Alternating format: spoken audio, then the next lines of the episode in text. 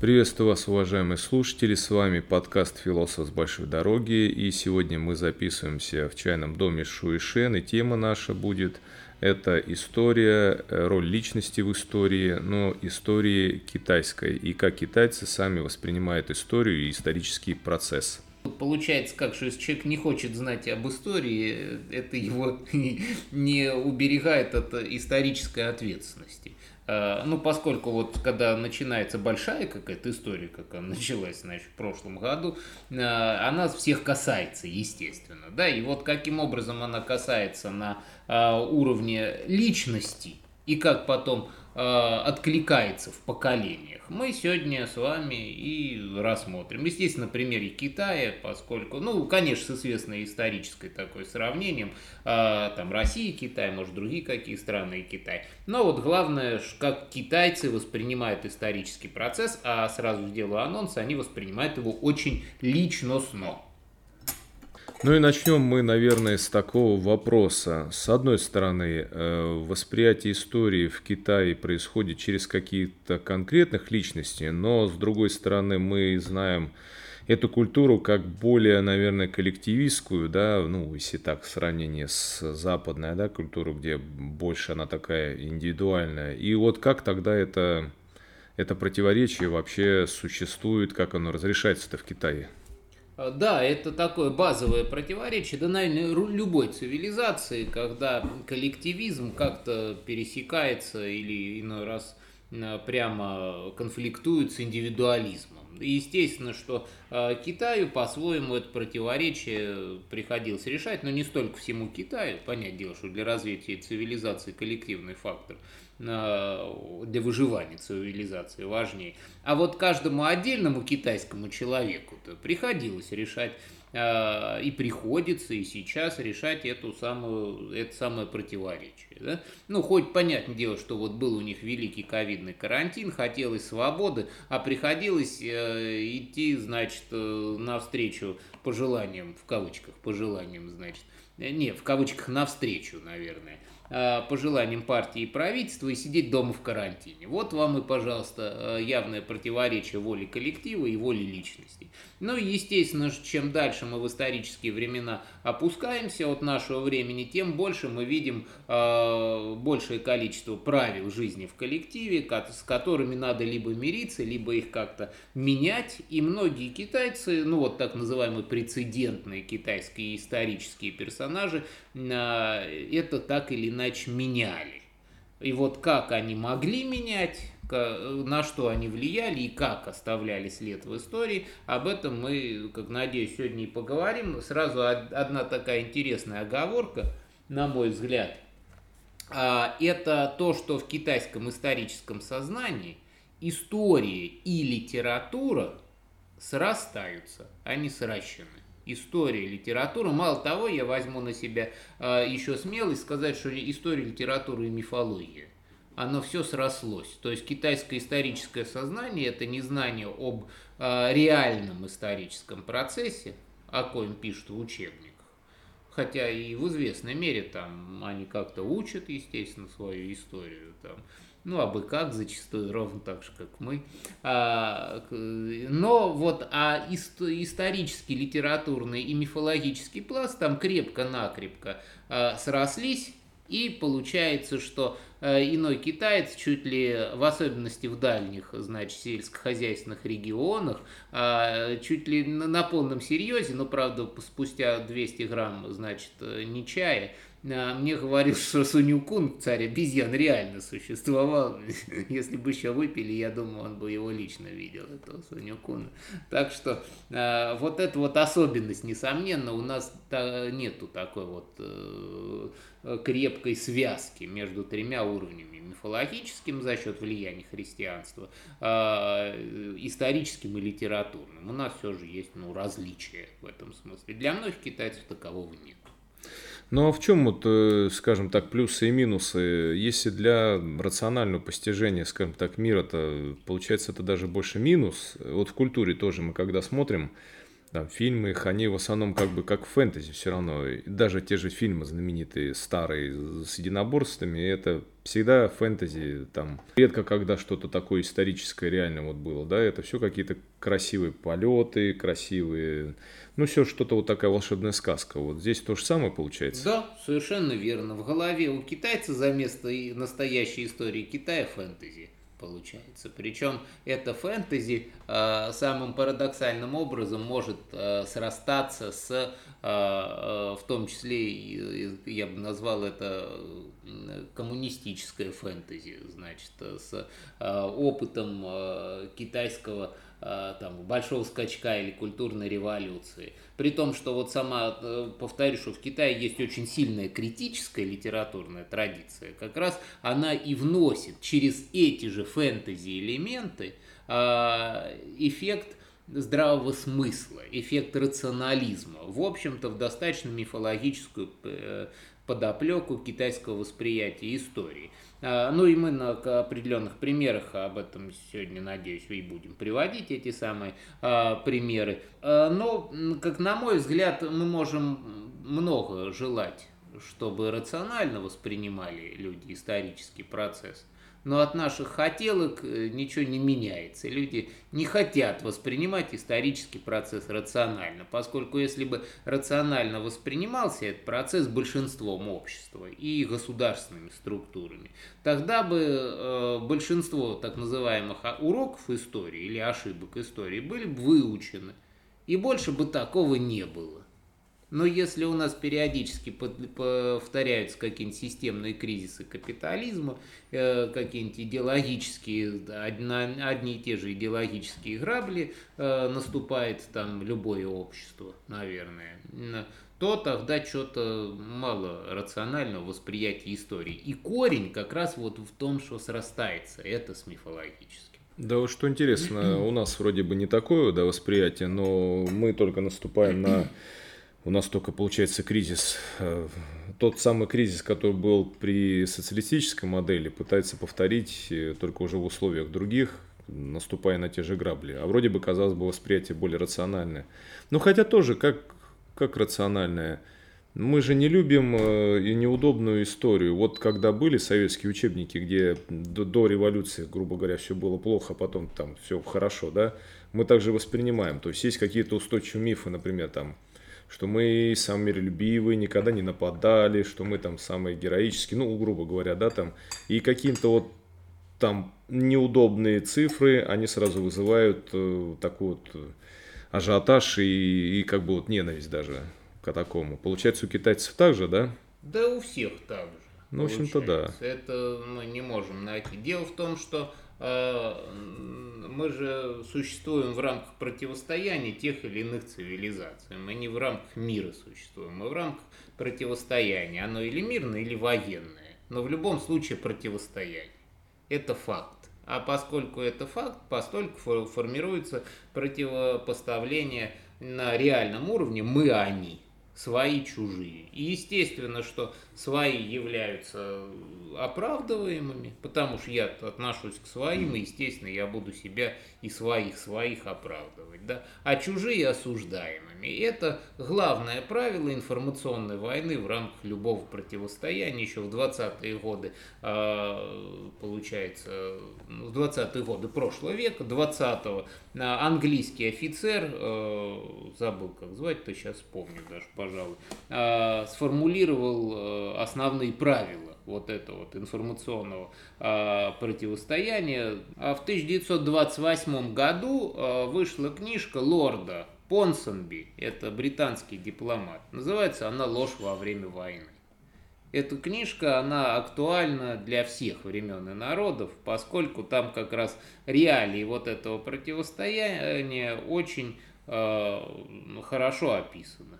И, соответственно, ничего не изменилось ни с тех пор. Он просто, опять же, это не гениальный какой-то политолог, этот самый лорд Понсенби. Это просто нормальный рационалистически воспринимаемый, истори... воспринимающий исторический процесс э, дипломат. И он, э, вот, э, насколько я помню, а помню я неплохо, это такая классическая книжка для э, тех, кто хочет поизучать э, антологию манипулирования сознанием. Э, вот э, он писал, мы не хотим войны мы, в смысле вот этого вот обобщенного мы. Главное это э, убедить э, своих в том, что плохие парни нас ненавидят. Ну вот, а они уже начали воевать или готовы начать, а ну, мы это джингаизм, по сути. Да, ну фактически да. Потом война ведется только по вине противника, вот, и, соответственно, это они начали войну, а мы только вынуждены защищаться там. Что лидер противоборствующей страны это дьявол и сатана, короче говоря. Это очень знакомо. Ну, конечно, да. И, а мы боремся за правое дело. Это правило любой информационной войны. И э, тут, к сожалению, как бы мы не хотели идеализировать любой мировое общество, оно находится в реалиях противостояния информационного. И в том случае, и оно будет пользоваться вот этими механизмами, которые просто в рамках британской традиции были разработаны лучше всего.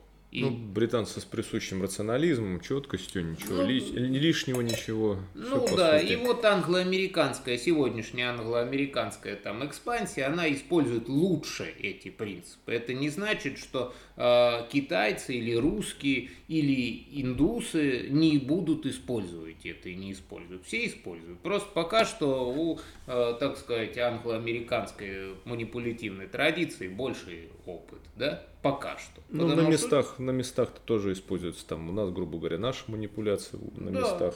Ну вот у них лучше получается. У китайцев тоже громадный опыт, он отражен в первую очередь в трактате Сунзы, Суньзы, который является манипулятивным трактатом. И, конечно, ключевое как бы э, поле для того, чтобы, э, значит, э, организовать своих против чужих, это история, исторический процесс. Поэтому в любом учебнике исторический процесс будет, соответственно, изображаться в нашу пользу. Ну да, да, это такое переписывание истории да. всегда. Потом... Дру, да, другое дело вопрос а, рационализации этого процесса. Там в советские учебники, там вузовские, школьные, они при всей своей определенной идеологической э, претенциозности, они имели хорошую рационалистическую подоснову в виде формационного подхода к развитию истории. Хочешь, не хочешь, а этот подход, он крайне рационален. Он понятен и как бы Э, достаточно, ну, если не брать восточное общество, достаточно справедлив, да? Ну, чисто западное, конечно, ну, общество отражает, Потому да. что азиатский способ производства нечто другое. Ну, о чем и Маркс в свое время писал. Ну, а так вот мы возьмем историю средних веков, да блестящий учебник, вот этот с черной обложкой там у советской. Отличный учебник, там все понятно, что как было. Ну, что, ну, а, ну, правда, естественно, что вот, понятно, что эти самые крестьяне были хорошие, они а? были не очень хорошие, а эти феодалы плохие. Но мы, тем не менее, значит, обратимся к китайцам, которые в этом смысле э, менее лицемерны, что ли, как бы я сказал. Они стараются, э, вернее, они даже не стараются рационализировать то, что не надо рационализировать. Потому что невозможно рационализировать. И поэтому э, э, появляется э, такая штука, через которую историю может познавать любой самый невежественный, в том числе и неученый человек. Это через личностный пример, личностный фактор. Когда мы говорим роль личности в истории, это не только роль тех или иных людей в поворотах исторического процесса. Это еще вдобавок ко всему, как воспринимается история через личность. То есть, вот ну, там, значит, это самое, дедушка Сталин был, дедушка Ленин. И как э, малышам объяснять историю революции без объяснения вот в этих формационных э, категориях? В категориях капитала Карла Маркса, еще в чем-то. Совершенно невозможно. А рассказал про дедушку Ленина, как он а, маленький уже очень сочувствовал всем, значит, э, бедным и несчастным, и чуть ли не как дед Мазай Зайцев спасал. Уже нормально, уже познается таким образом история и формируется правильное идеологическое отношение к своим и к чужим. Вот ровно так же в Китае, но в Китае а, есть еще одна такая интересная штука. Китай громадный и многоликий. И, соответственно, а, какой-то единой устойчивой идеологической линии за счет этой многоликости он выработать не может. И поэтому формируется стихийное восприятие китайской цивилизации собственной в основном истории, а также истории ближайшего к Китаю мира. И это стихийное восприятие как раз и является уникальным достижением Китая, а, поскольку оно все-таки им так и не удалось отманипулировать по-нормальному. Ну вот как, на, на примере какой личности вот можно О, это мы сейчас как раз можем а, несколько а, типов вот подобного рода прецедентных персонажей привести. Причем в ряде случаев это будут реально исторические персонажи, а в ряде случаев это будут а, совершенно сказочные персонажи, которые, тем не менее, невзирая на то, что они совершенно и абсолютно сказочные, повлияли на историю Китая – и на формирование общественного там, индивидуального сознания китайцев не менее, чем настоящий персонаж. Кстати, тут вспоминается наш Евпатий Калаврат. Да, совершенно верно. Совершенно вымышленный персонаж, который в учебниках истории изучают. Не, он может и не вымышленный, но вот его подвиги ну, мы да, точно не рассечение пополам одним ударом людей на коне, такой богатырский эпос. Ну, конечно, да, это эпические, да. Ну, а, ну вот, короче, начнем мы с э, давать таких каких-нибудь реальных исторических персонажей, причем э, с, э, близких к нам по времени. Э, красноармейца. О. Вот. Лейфен его звали. Лейфен прожил в реальности этот самый Лейфен недолго как бы он там, значит, ну, работал, помогал, значит, страждущим, э, служил в китайской армии, э, был в комсомоле, значит, и в коммунистической партии Китая, и, соответственно, э, рано умер, надорвался и умер. Но не хуже, нежели первый человек китайский, Паньгу. Но, тем не менее, вышеуказанный Лейф, Лейфен связыв, связан с высказыванием Мао Цзэдуна о э, необходимости служить людям. Вот для Китая отношение к обществу выражается со времен Мао одним выражением «Вэй жен мин фуву», что в переводе «Жен мин фуву» в переводе значит «служить для людей», если дословно, или «служить людям». И вот этот вот на, самом деле-то достаточно ну, мало чем отличившийся, значит, молодой коммунист э, и солдат. Он действительно помогал там, он на северо-западе Китая в тяжелых условиях помогал э, многим, э, презрев свои собственные интересы. Вот помогать другим, презрев свои собственные интересы, это является э, как бы главным э, идеологическим постулатом для современного Китая. Главным ну, такой, назначен на роль героя. Да, и вот таким образом как бы связали э, газетчики в свое время, связали Жен Минжибао, там, значит, э, связали судьбу совершенно безвестного, ну, фактически безвестного, одного из многих помощника и доброго парня просто-напросто, э, ну, не произведшего никакого существенного влияния на исторический процесс высказывания Мао Цзэдуна служить людям, и теперь э, Э, понятие лейфен э, и воспринимается китайцами как благотворитель. То есть, например, я вот помнится, сидим мы на день рождения у начальника, значит, полицейского участка китайского.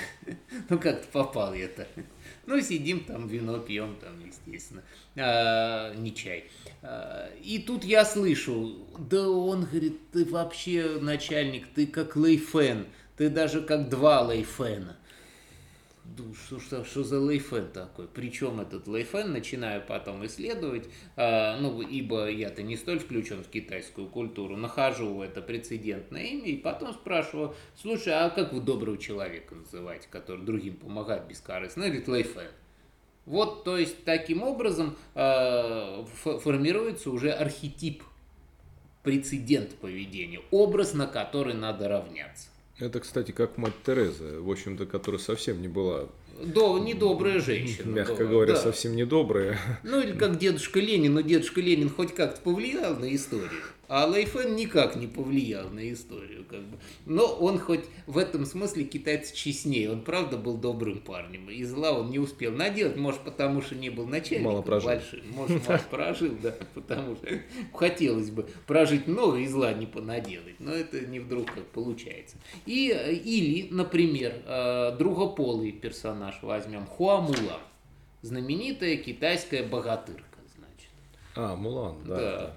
А Хуа, на ее зовут Хуа Мулан, как бы китайцы редко используют. Про нее и мультики, значит, сняты, и фильмы сняты. Да, это, ну, такой образ там э, вообще. э, Действительно э, существует, поскольку он- это женщина, которая жила на границе между манчжурскими, там, джудженскими, э, степными угодьями и таким вот так называемым цивилизационным оседлым Китаем, теоретически она могла быть по- по- потомком, значит, кочевниц или с манчжурскими кровями, а что манчжуры, что ман- манчжурки, что монголки зачастую участвовали в боевых действиях. То есть теоретически подобного рода персонаж мог быть, мог Что они делали? Как, быть. какая их боевая функция была? Да такая же, как у... Ну, пехота? Нет, Кавалерия? Нет? нет, Кавалерия? конниц, Конница? конниц. То есть, как кавалеристы, женщины воевали. Да, Ну, и много. В принципе, для кавалерии там что, там главное умение хорошо владеть лошадью, фехтовать, физические Лук. данные там. А, стрелять даже. Лук. Самое Вполне. главное это лук. И ско- скорость и выносливость, как бы то, что, ну, скорость имеется в виду, что на скорость лошади, а выносливость всадника, потому что монгольская лошадка это монстр, она может все.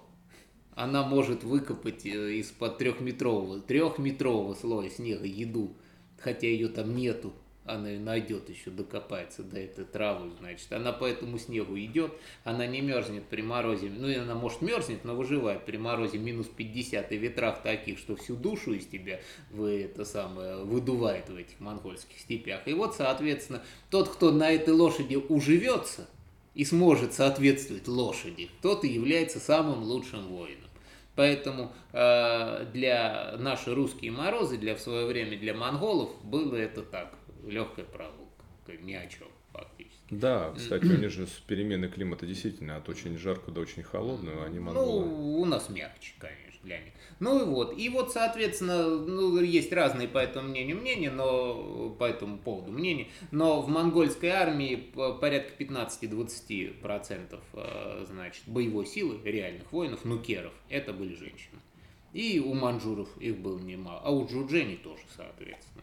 Вот, поэтому тут э, сам исторический факт это не выдумка, такое запросто могло быть. Но другое дело, что на китайской стороне подобного рода воительниц было меньше. Хотя, заметьте, пожалуйста, мы в каждом китайском историческом фэнтези и неисторическом тоже видим дерущихся женщин. Ну да? да. Значит, да, значит, это устойчивая традиция. И вот вышеуказанная Хуа Мулан является прецедентным персонажем, на который следует равняться женщинам. Причем а, в каком смысле равняться? И в том смысле, что при необходимости это, этот персонаж необходим для мобилизации общества на какие-то общие дела. Когда женщина а, забывает на какой-то момент о самом ценном для нее, а самое ценное в китайской цивилизации это семья, все-таки для женщин семейные ценности, ну вот, и уходит на войну. Это раз. Во-вторых, в мирное время Хуамулан является, э, ну, не во времена всеобщей мобилизации, так скажем, э, сил э, цивилизации, является а, обозна- служит для обозначения каких-нибудь особо активных, сильных, решительных женщин. Феминисток.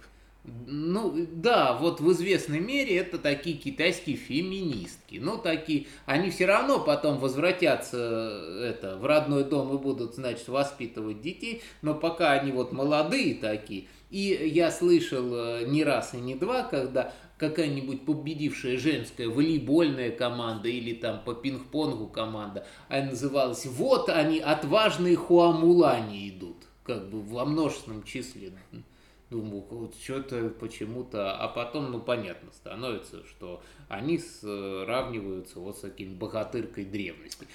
Слушай, а вот вопрос, может, не очень в тему, кстати, как вот э, их тогда разделялся лагерь, там, ну, грубо говоря, начиная там от быта, если там женщины были, да, там какие-то ну, скажем так, это как-то отделялись они от мужской половины, как вот все вот эти вот моменты это были? Ну, как внутри-то? Ну, вот лагерь, да, да они тут... Э, У монголов никак не разделялось, у джуджени тоже. Вот им все было параллельно, да? Да. Ну, степь большая. Нам, ордынцам, все равно, как бы, это самое, это орда. То есть они не смущались никак, да? Тут упаси Господь.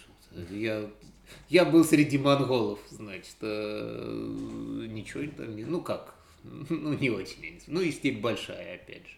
Ну, сел на лошадь, там, поехал. Как вот реально урга территория любви, кроме шуток. Поехал там на моцик, сел там на лошади так себе, поехал с девочкой, там степь поставил, как копьецо, и все работает там. Никто к этому ну, правда, бинокли сейчас очень популярны. И беспокоить не будут, но подсмотрят, как говорится. Так что в этом смысле совершенно все равно на походе было, что там, каким образом. А если она относилась, э, скажем, к людям пограничья, э, к бродяжникам, да, вот этим, вот, то это было совершенно нормально для Китая. Но тем не менее, Хуа Мулан э, мультиков, комиксов и так далее, это персонаж не исторический, это литературный персонаж, потому что э, ее жизнь, она описана в поэме Юэфу про Хуа Мулан. Хуа Мулан Юэфу. Это своего рода, ну, рифмованные строки, ну, как поэма, поэма mm-hmm. среднего размера такое можно воспринимать, не эпос. Ну. Э, и, соответственно, вот это вот выдуманное конечно, траектория ее жизни, там, может, и не хэппи был, кто его знает. Но таких у Амулани было немало, а поэма это обобщенная. Ну, это примерно как бы у нас, э, уж не знаю, про какую, ну, былинная богатырка какая-нибудь. Вот, э, ровно так же. Но наша цивилизация утеряла актуальность вот подобного рода богатырок, да, былинных. У нас Илья Муромец остался с Алешей Поповичем, да? вот, а эти самые женских нет.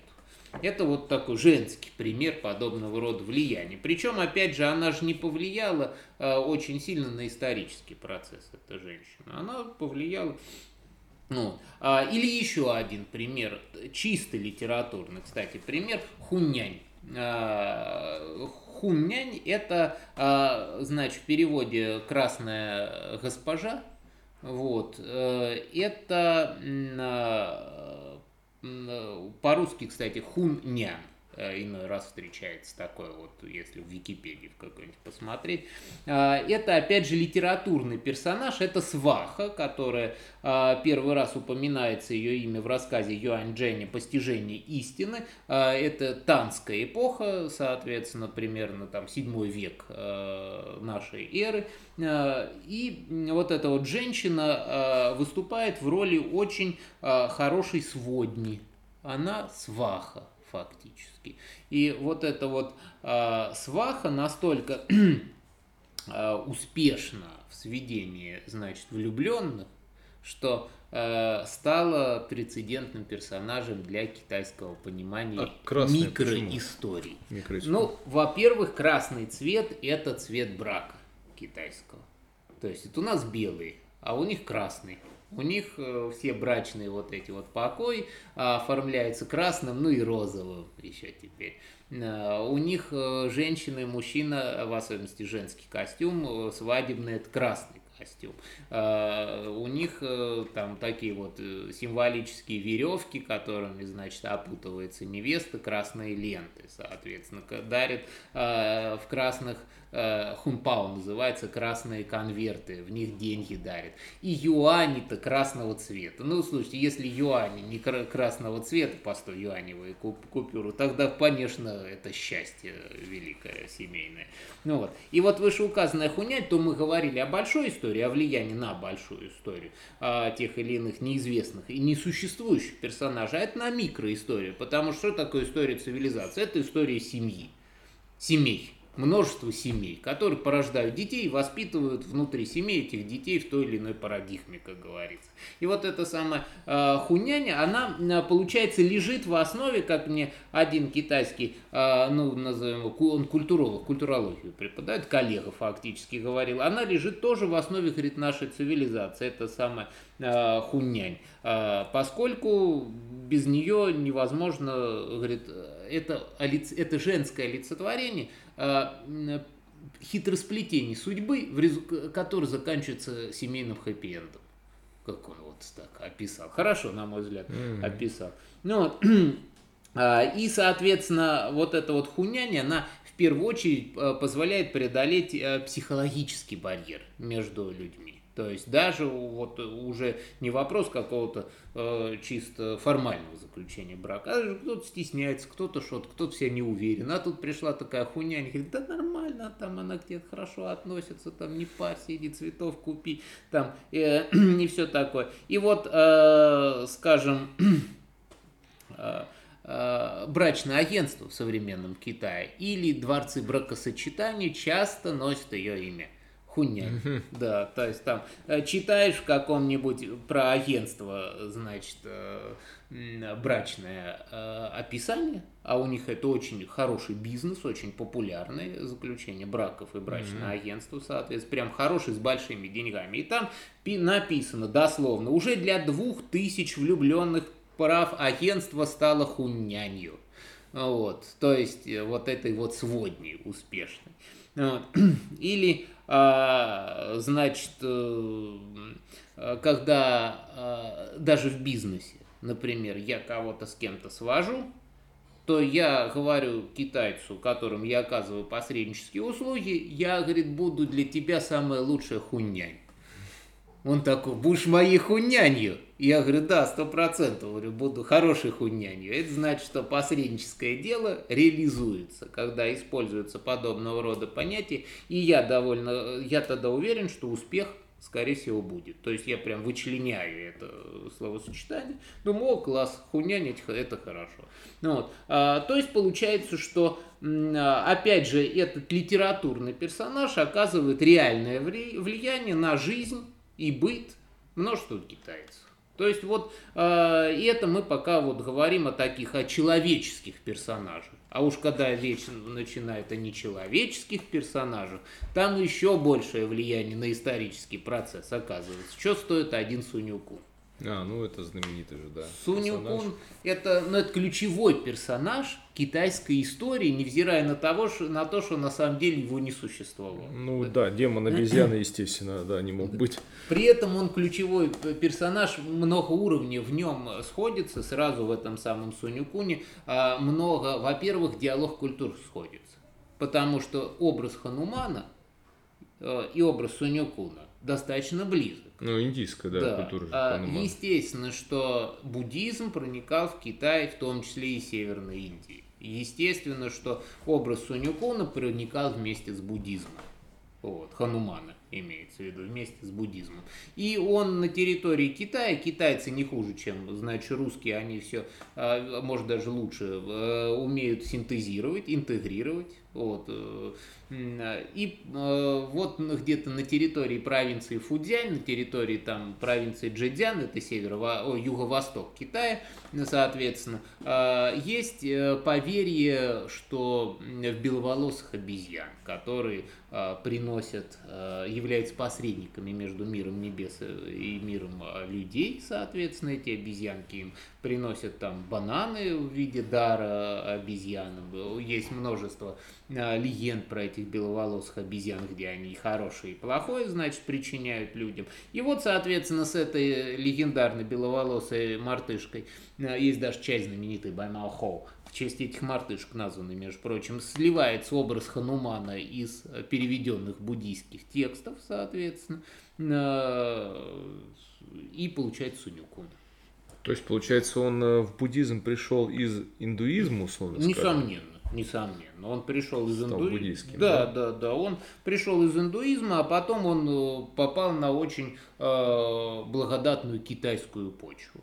И при этом, при этом он приобрел чисто китайские народные черты Суню А чем Хануман отличается от Соню Куна? Понятно, что как бы я, я даже смотрел как-то индийский мультфильм, они же тоже очень схожи в плане восприятия истории.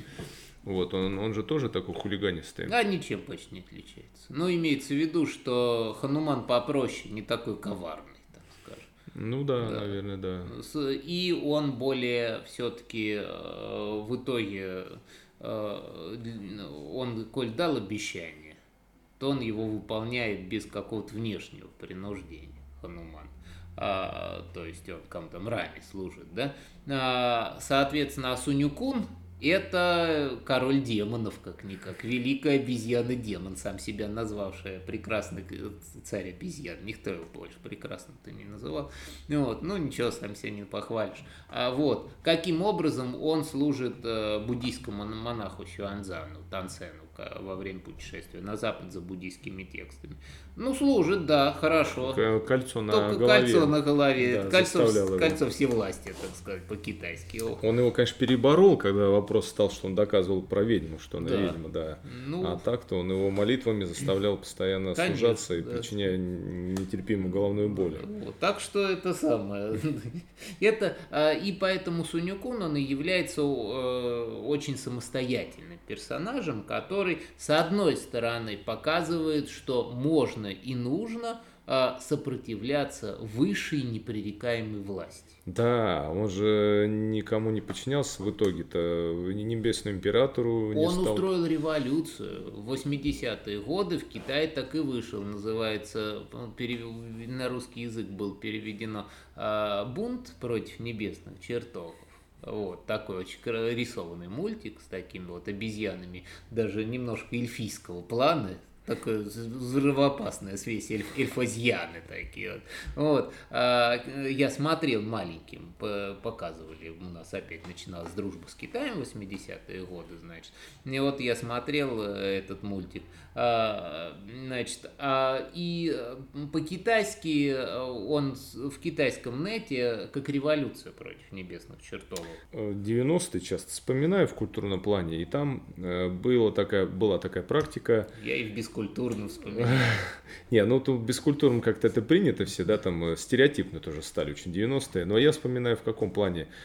Э, Была такая традиция проводить дни каких-то телевидений, например, день китайского телевидения. И весь день по центральному каналу, ну, с нашим переводом, соответственно, показывают выпуск центрального китайского телевидения. То есть ты смотришь китайские передачи, китайские фильмы, китайские мультфильмы, кино, все китайское. Был день немецкого телевидения, я помню, весь день. Это было очень интересно. То есть, ну, прямо вот сейчас думаешь, ну, понятное дело, что сейчас есть интернет, ты, в принципе, можешь спокойно смотреть на их языке. Но тогда, с учетом Ну, того, тогда- что ничего не было и ставил черно-белый телевизор, и тут ты вот мир в другое окно, Окно, в реально. мир, да. да. И вот я помню китайское телевидение, и там показывали о как раз Сунюкуне. Но там по происхождению было так, там, я не знаю, их же несколько, по вариаций. Он из камня появляется на водопаде. Да, он каменная обезьяна. Каменная обезьяна. И что меня-то сразу привлекло, он прыгал, как в фильмах кунг-фу, преодолевал Мгм. большие расстояния, все не так делали. И он за собой погнал всех обезьян куда-то внутри водопада. И они говорят, мы тебя сделаем своим королем, ты будешь самым, я сейчас уже не помню, там, умным, э, сильный. Он говорит, нет, меня это не устраивает. Красиво. О, да, это красиво, это мне подходит. Он сразу на вот это. И потом, когда он пришел, кстати, вот момент, я так и не понял в детстве его, э, к какому-то, видимо, по-моему, небесный император или куда там, это же я смотрел, очень маленький был. И он ему показывает на ворота, типа, пошел прочь плетью. И тот, как бы, вот, а, ну, как сказка показывает, его обратно потащил, а потом он снова пришел. Он у него спрашивает, а как ты догадался? Ну, я не знаю, может, это не небесный император был, не помню уже. Небесный, да, да, Небесный да, он всё был. верно. Как ты догадался, что, типа, я намекнул? А, говорит, когда вы показали плетью. Я не понял совершенно, как он догадался, вот, как, как вот он догадался? Вот ответь мне на этот вопрос, не знаешь? Ну, демоническая обезьяна. Демонической. правильно Что он показал такого, император, что вот он... Ну, в итоге он пришел, я уже не помню, там целый фильм, только первая часть. Я так понял, что он э, полнометражный, но их много частей этого фильма. Он выписал плетью иероглиф, изгоняющий демонов. А, вот почему так аж его... Да, поэтому его отшвырнули. по- Почти как экзорцизм Да, провел. ну он, соответственно, а в рамках вот этой иероглифической культуры или культуры знаков, mm-hmm. если разгадал иероглиф, разгадал, за... а реально даже китайский почерк, пойди попробуй, с хаушу какой-нибудь травяной почерк, это мне приносит, бывает, прочитать, что тут написано. Что там такое написано, там, это же не печатные иероглифы. А он догадался, разгадал. Поэтому он приобрел э, власть над этим заклинанием.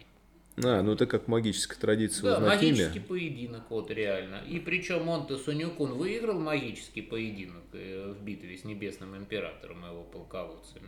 Понятно, что его там князь Быков подставил, что эта революция была спровоцирована, это примерно... А князь Быков это аналог китайского сатаны, вот что-то такое, князь демонов Быков. Вот. Но факт остается фактом, что в результате революционного вот этого вот обезьяньего всплеска случилось э, разрушение Небесного Дворца. То есть даже небо можно взять штурмом, победить э, вот это вот, уничтожить всю эту самую иерархию, и только некий высший принцип справедливости может справиться с хаосом народного обезьяньего гнева.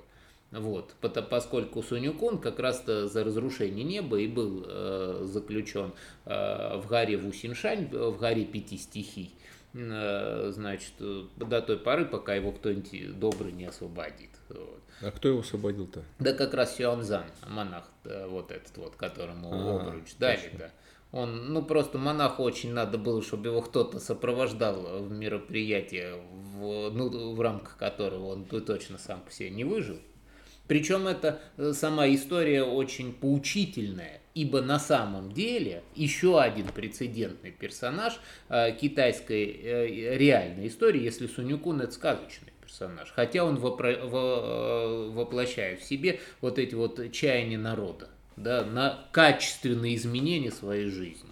Да, так вот мы, значит, от Сунюкуна решили перейти к его, э, так сказать, оппоненту, э, другу и учителю, другу в кавычках, э, монаху Сюанзану Тансену. Вот у этого самого монаха есть реальный исторический персонаж, которого действительно звали Сюанзан, значит, а Тансен в переводе танский монах, ну то есть монах, который в эпоху правления Тан отправился за буддийскими текстами. Это человек, который по тому времени в одиночку отправился в Индию в какую-то, из, э, получается, из Чан-Ани, а это юго-восточный Китай, э, прошел пустыни, горы, Тибет пересек один, да, то есть э, дошел до Индии, там, значит, прожил, выжил, перевел целую кучу текстов и вернулся еще до переводить назад домой. То есть он-то круче был, чем последующий персонаж изображенный. Да, и, соответственно, за счет вот этого вот э, его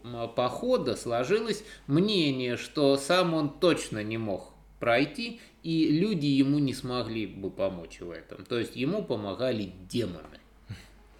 Вот. Это чисто китайское объяснение удачи. То есть мне точно демоны помогли, либо это фантастика какая-то. Именно поэтому в реальном эпосе про Сунюкуна, э, ну, в смысле, вот знаменитом путешествии на, на запад, Сиоуди, э, хотя это не эпос, это фактически первое фэнтези такое китайское, путь, travel фэнтези, так скажем. А, этого самого Сюанзана не сопровождают люди. Сонюкун демон, Джубадзе это демон с вилами или с граблями. Там, ну да, свинья демон, да. вот. любит грибы. А, Шасен это э, демон-оборотень, водный демон-оборотень. И даже конь у Сюанзана это не конь, а демон-дракон-оборотень. А в реальности что способствовал? Какие там, что просто хороший дипломат был? В реальности, в реальности у него было, наверное, его правда демоны сопровождали. Я уж склоняюсь к китайскому объяснению. Вот. А в реальности он был, ну, он просто, дело в том, что он шел по, э, по буддийской кумене. В реальности его провело учение. Он был искренним последователем учения Будды и хотел, правда его провела. То есть всем разбойникам, всем его, там, воюющим каким-то племенам, он честно говорил, я, короче, ребята, иду за буддийскими текстами, очень хочу их изучать и вернуться еще назад, э, это самое, и в Поднебесную их привести. Ну, да вообще человек с глузду съехал. Там, Юродивый, да? Да, да. Ну, иди давай, еще поесть дали там это самое. Ну, ну по, по, мало того, он же еще не соблазнялся, потому что по дороге все же это новая кровь какая-то. Нужно, чтобы горские, горные женщины, значит, понесли от человека с новой кровью, а он даже на соблазны такие не велся. Вот. А, вообще, как я даже не знаю, как он смог. Ну, то есть, получается, он да. был искренен, харизматичен, да? Да, и поэтому он, естественно, и он умен был, несомненно, да, что уровень перевода этих текстов, которыми и сегодня пользуются, это уровень перевода переводчика, ну вот Кумараджиева там, например, был такой знаменитейший переводчик э, первых буддийских текстов на китайский язык. Вот. Так что э, вот а демоны им помогали, короче, в итоге. А демоны уже, да? А, потому что в основном Цунюку над кого? А демонов его обороняет.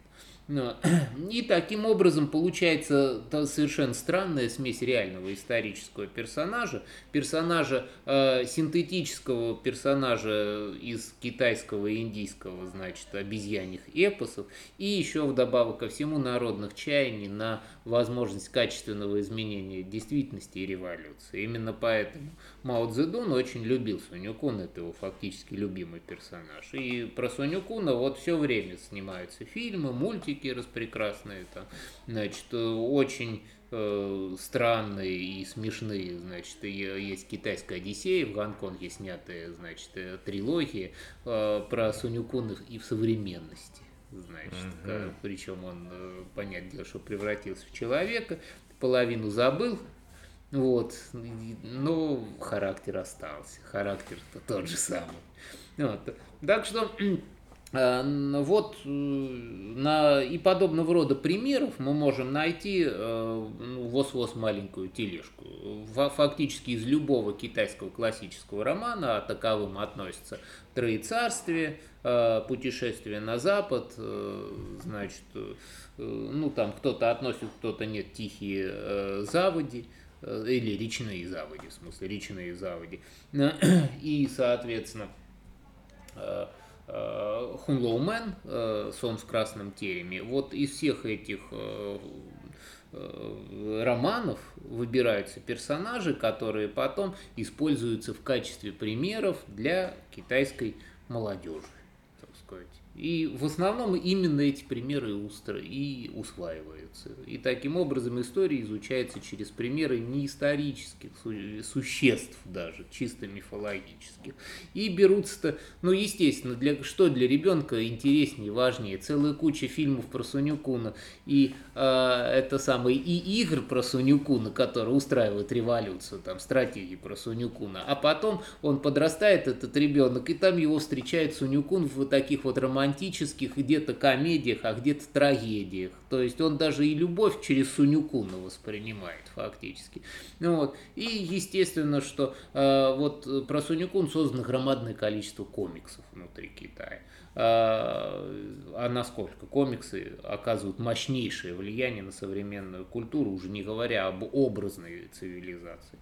Так что, а, поэтому я вот, говоря о китайском историческом сознании, могу сделать вывод, что это историко-литературно-мифологическое сознание. И естественно, что все образы реально исторические тоже мифологизируются. Мао Цзэдун это иконки с Мао Цзэдуном, свитки продаются э, в любом китайском даосском или буддийском храме на пару юаней подороже, чем иконки, э, ну, в смысле, эти самые священные свитки э, с каким-нибудь э, темным императором, там, не знаю, с Гуанинью. Ну, конечно, Мао Цзэдун, он был ближе и важнее, поэтому он на 2 юань подороже стоит. Блин, все, все время хотел купить, только одного привез Мао Цзэдуна из Даосского храма. В следующий раз поеду, еще привезу. Ну, ну, а, вот, значит, а, мало того, мало того, а, Мао Цзэдун, он же писал стихотворение.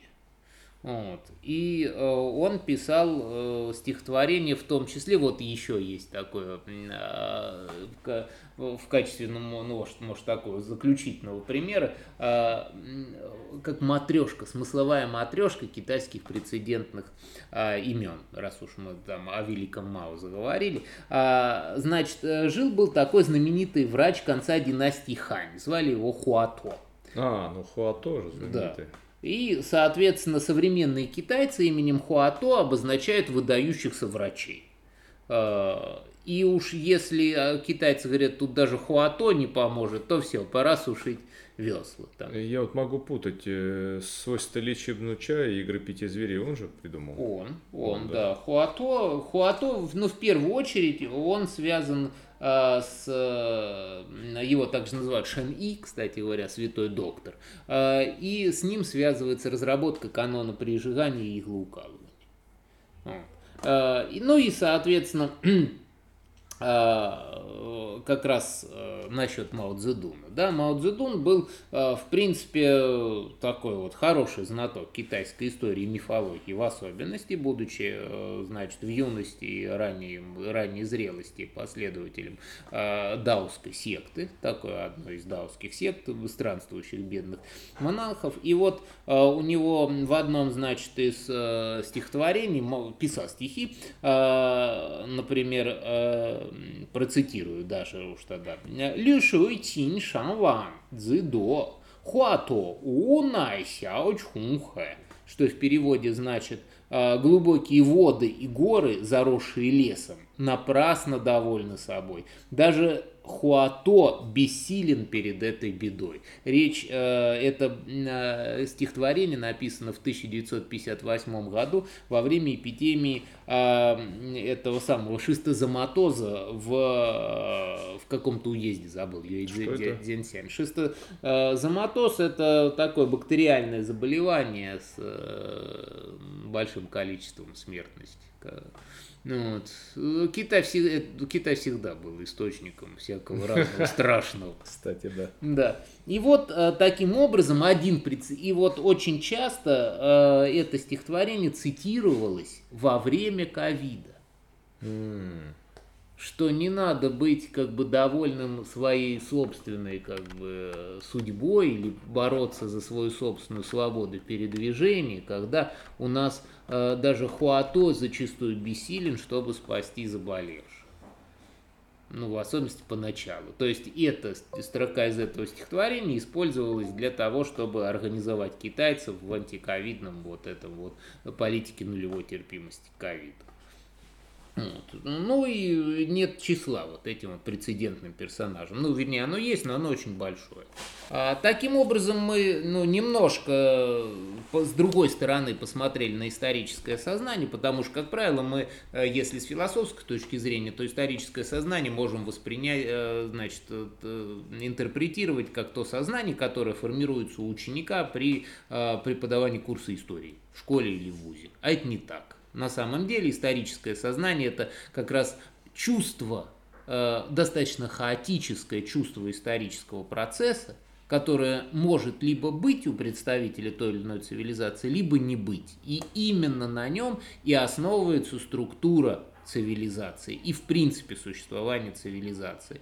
И оно никогда не рационально. Оно будет содержать в себе мифологические какие-то, литературные или просто суеверные какие-то элементы, и это неизбежно. Таким образом, я к чему, значит, веду, а, любая цивилизация покоится на очень серьезном иррациональном бэкграунде. И мы в своей критике тех или иных, значит, основ цивилизации с точки зрения рационализма, ну, просто э, занимаемся донкихотством или против ветра, плюем, если не иные вещи, значит, делаем более рискованные, а, поскольку все-таки вот пример в виде китайских прецедентных персонажей является достаточно показательным в этом смысле. А почему именно китайских? Да потому что Китай сохранил, там не было опыта монотеизма, и он, соответственно, сохранил именно вот это изначальное историческое сознание, как оно формируется. Ну, в известной мере Вьетнам такой же, там многие страны Юго-Восточной Азии, а у нас это вот немножко это самое, монотеизмом, вернее даже множко, монотеизмом э, оказалось затемнено.